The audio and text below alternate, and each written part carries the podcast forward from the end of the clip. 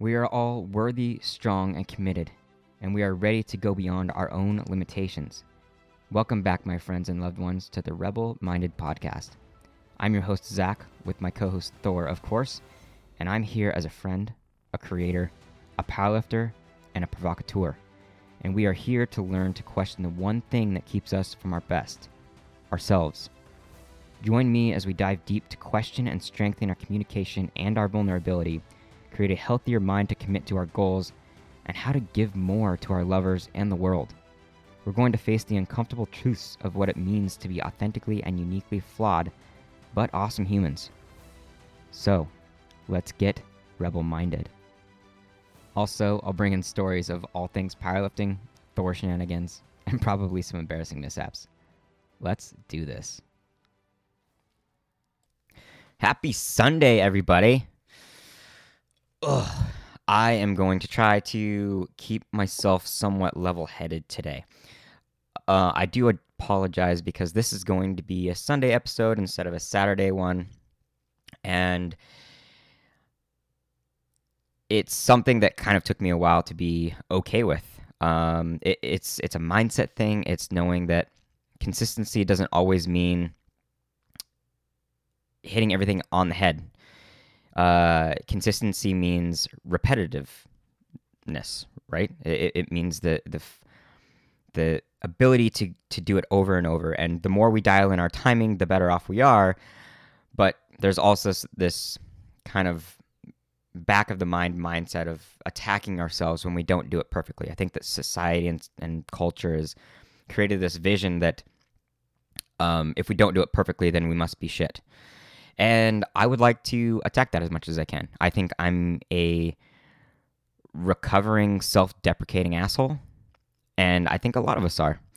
And I know the episode's a little late, and I apologize for that, but I also am not going to apologize for that, if that makes sense, for my own sake, for my own ability to be okay with myself and know that things got in the way and know that I had issues that, you know, mentally that could have stood in my way. And I'm okay with that. And to do my best, I have to accept myself. I have to love myself. I have to decide that I am the best person that I can be in the moment and that today is for being better than yesterday, and tomorrow is for being better than today. And so I salute all of you that are trying, that are just being human, that are accepting your own flaw, that are also recovering things, you know, being better than you, whoever you used to be, being more not only loving to yourself, but appreciative of how far you've gotten and the change that you've made. Because after so much time, we start to really see that progress if we take a moment to step down off our pedestal, whatever that pedestal is, and see ourselves, see our past selves, see our present selves, see our future selves, and just feel it, right? I'm a little amped up today. I drink these. I'm recovering a lot of things. At the early age of like 20-ish to 23-ish, I was one of those guys that drank probably 2 or 3 Monsters a day, the Monster Energy drink. And I got very, very good at deleting those from my diet, my system. And I got to a point where the only thing that I would allow myself to drink is these Zions. Now, I'm not saying they're the healthiest thing. I'm not a scientist. But there's these little tricks that we have that we can do for ourselves that will make a big difference. These things only exist in a few gas stations around the valley. And I know I'm not supposed to be buying things at gas stations. I know. Believe me, it comes from years and years of being in a trade where everything's fast-paced. You pick up food at the gas stations. Like, it is is a super bad habit, and it is a shitty way to do your daily life. Honestly, I get it. I know from the outside looking in, it looks very horrible. But it's part of the reason that I am transitioning. It's part of the reason why I do to, you know, I like to not be in this work anymore, because it has a complete huge wraparound effect of, you know, on my diet and on my mental health and on my emotional health and on my spiritual health. And there are two different types of minds that I have to battle every day. And I think it's important to recognize what we're getting away from. And that's what I'm doing. And so since I'm probably the only person in the valley that drinks these things, because they're starting to disappear, it makes it very hard for me to ever drink them. And I think that's progress.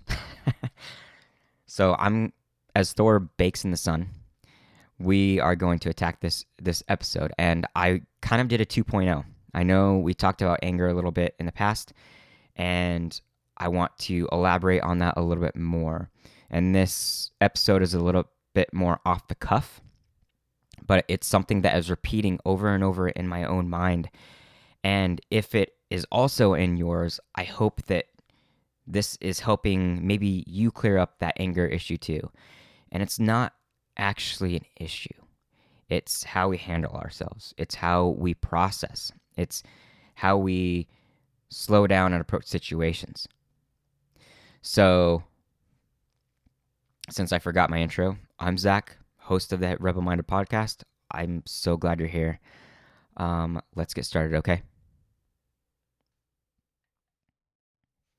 This is episode 55, Why Anger is Our Alienated Attic Child. I've continued to give the same story for most of my life, and honestly, it does come from a bit of truth. It really does. I've told everyone that has ever told me to, quote-unquote, not be upset, to calm down, to not be angry.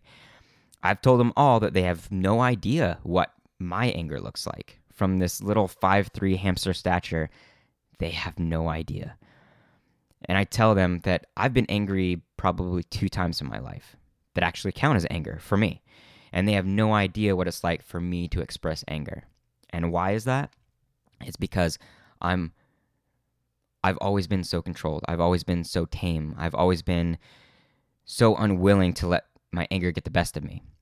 And I'm going to tell you why that's been unhealthy. I got angry once when my brother's 12-year-old friend refused to stop using my 2-year-old nephew's toys. That was probably the first day that I've ever swung a clenched fist at anyone.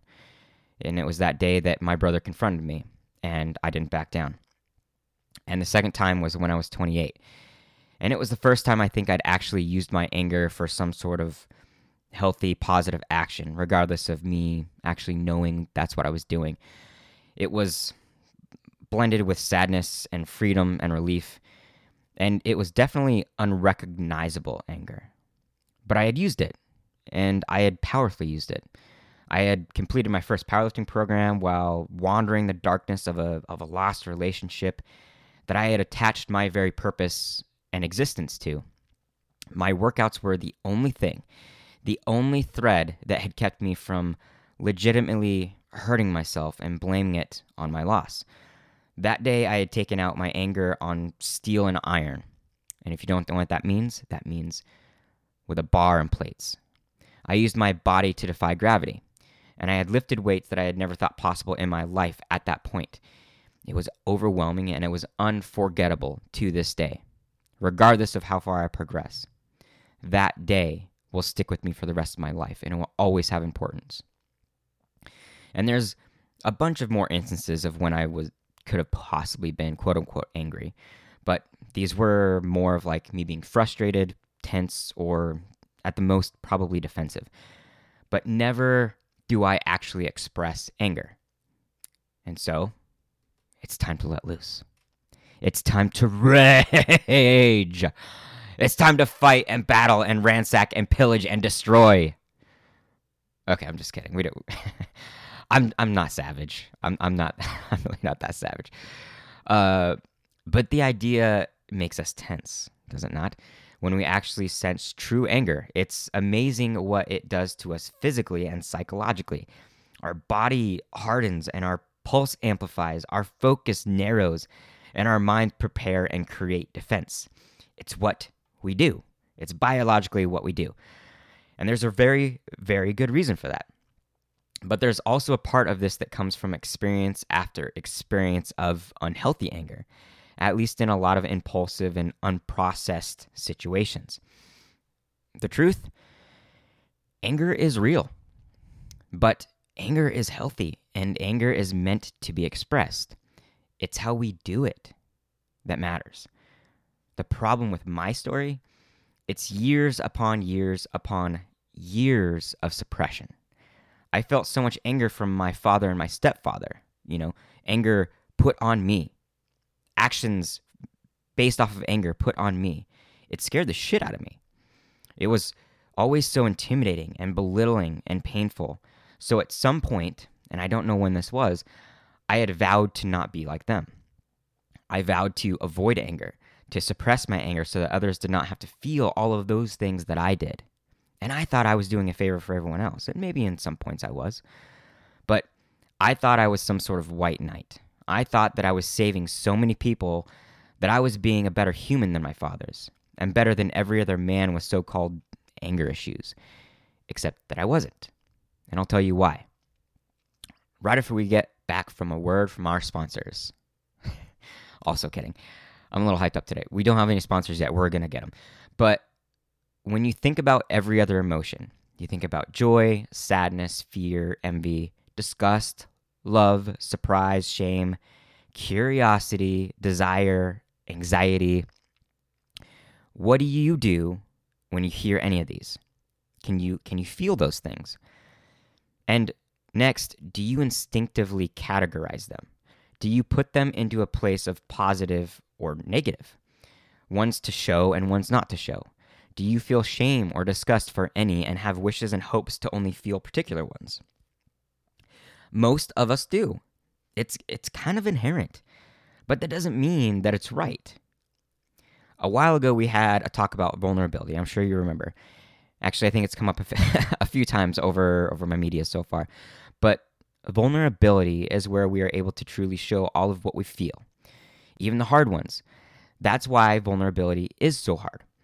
With all of that categorized negative feeling, we're being asked to show them without a guard and without the trust of others not to destroy you when you do.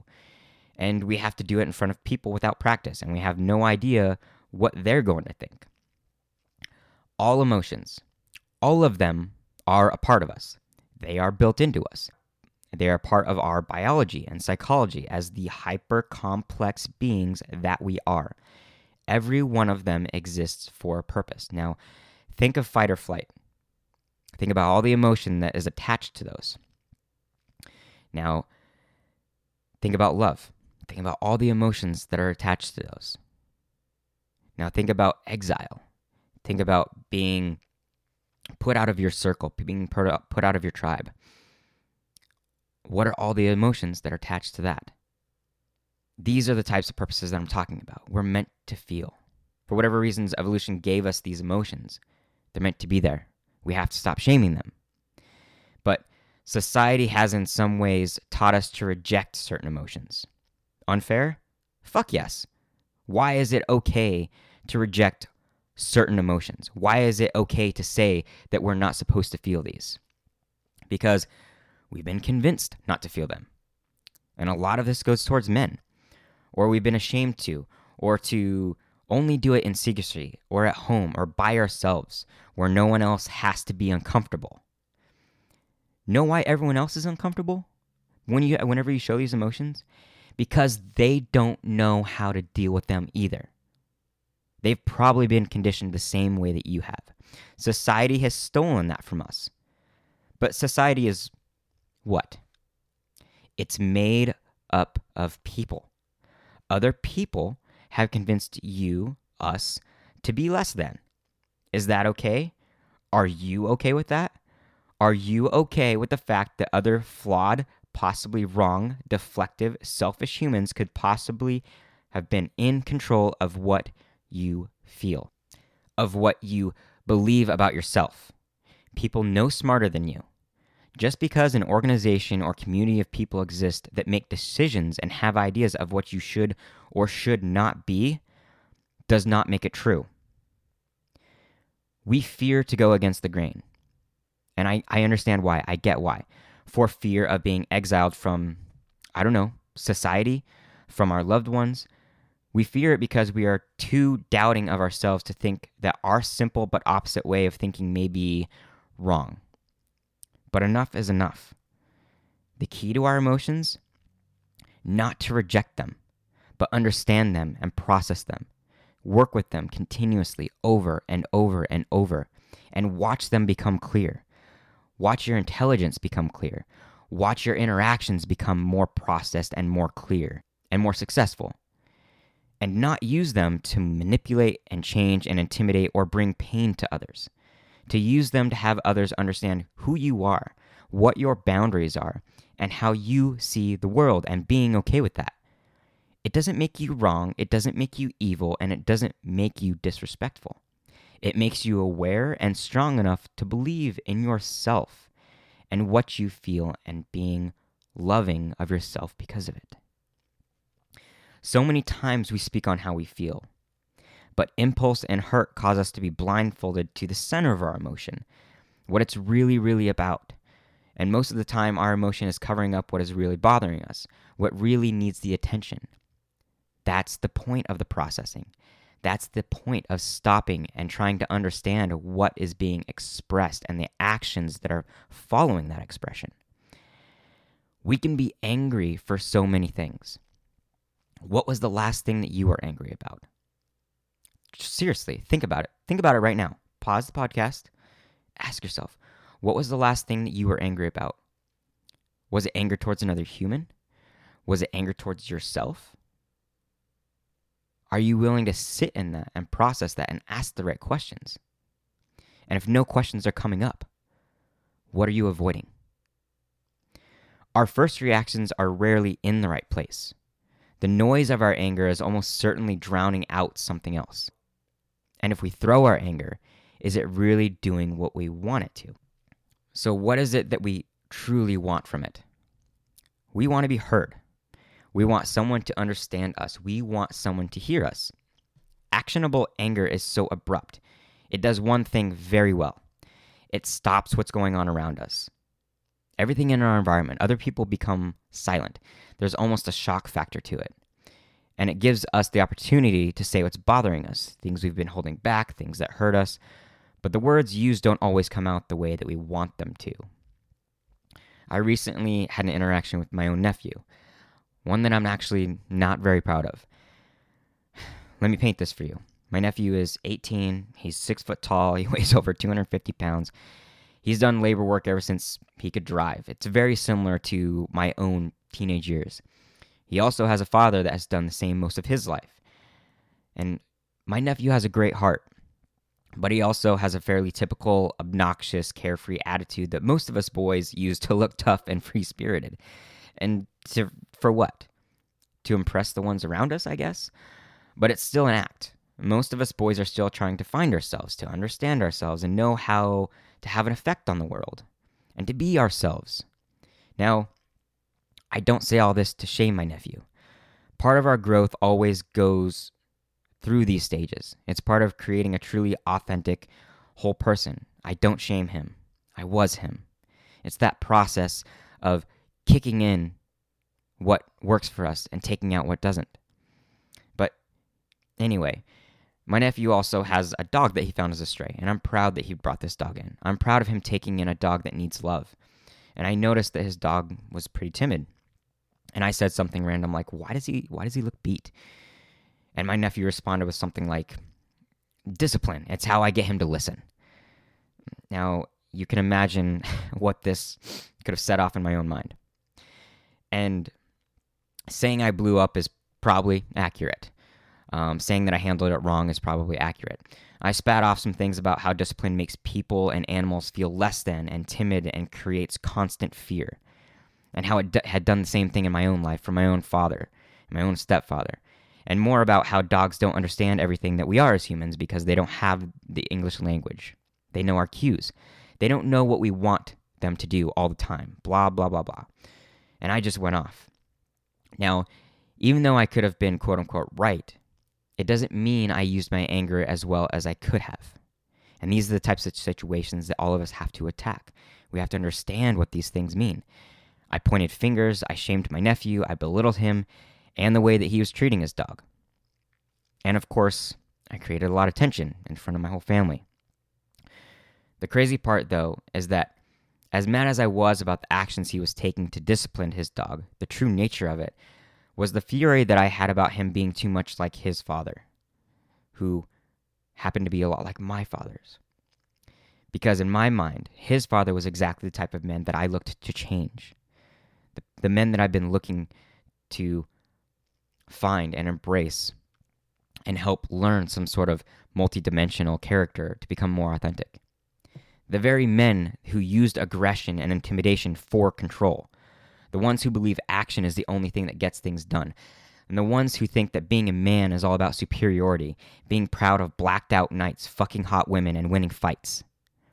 I have a very strong opinion about the men that take up this space. But that's exactly what it is. It's my opinion.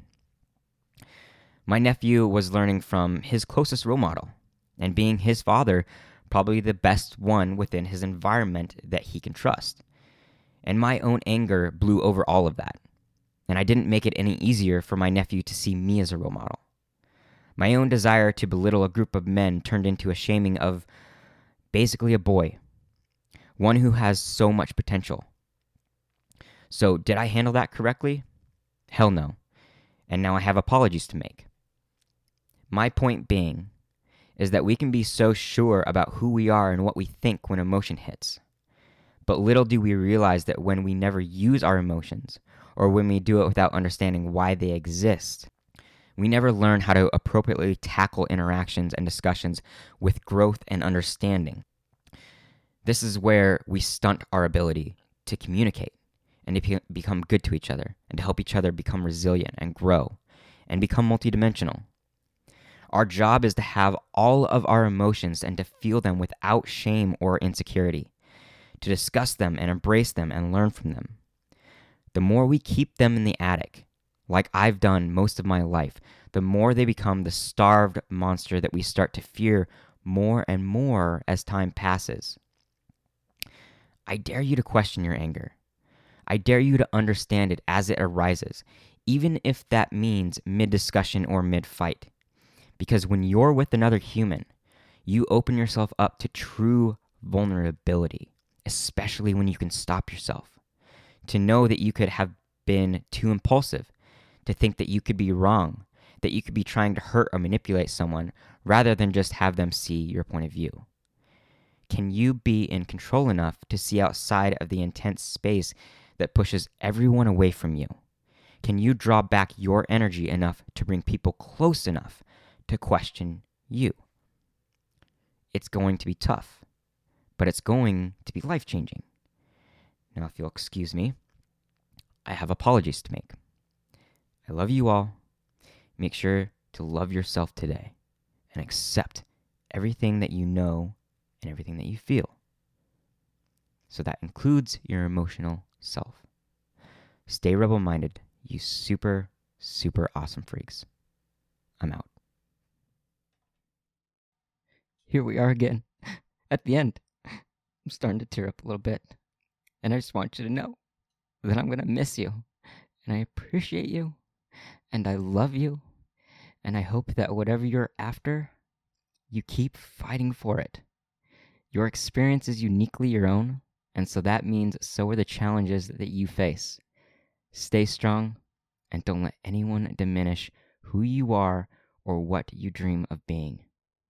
As your friend and fellow flawed human, stay rebel-minded, my friends. Until next time.